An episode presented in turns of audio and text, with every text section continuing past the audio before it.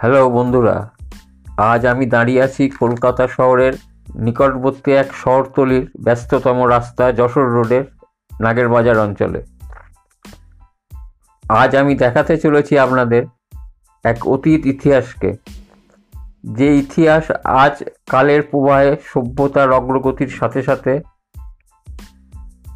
অনেকটাই হারিয়ে গেছে অতীতের গর্ভে। আসুন, আজ আমরা খুঁজে দেখি আমাদের সেই অতীত ইতিহাসকে। যশোর রোডের ধারে ঘেঁষে দাঁড়িয়ে আছে এই যে প্রাচীন মসজিদটি। এটির বয়স কত? কবে এই মসজিদটি তৈরি হয়েছিল? তা আজ আর কারুরই জানা নেই।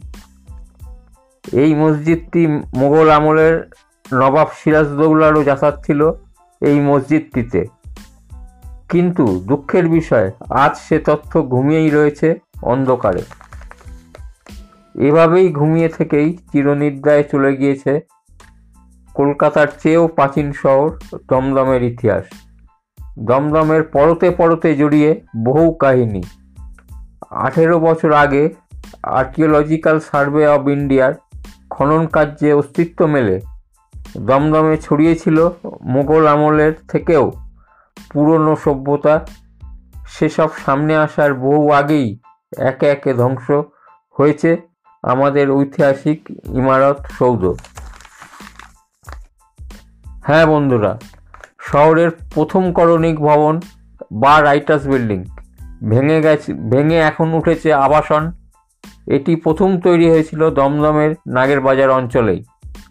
রবীন্দ্রনাথ ঠাকুরের মাল্যদান গল্প অবলম্বনে তৈরি ছবিটির শুটিং হয়েছিল নাগের বাজার মোড়ের তাজমহল স্টুডিওতে। শোনা যায় সেখানে শুটিং দেখতে গিয়েছিলেন স্বয়ং রবীন্দ্রনাথ। স্টুডিওটির অস্তিত্ব আজ আর নেই, এমনকি কেউ জানেনও না তার পুরনো ঠিকানা।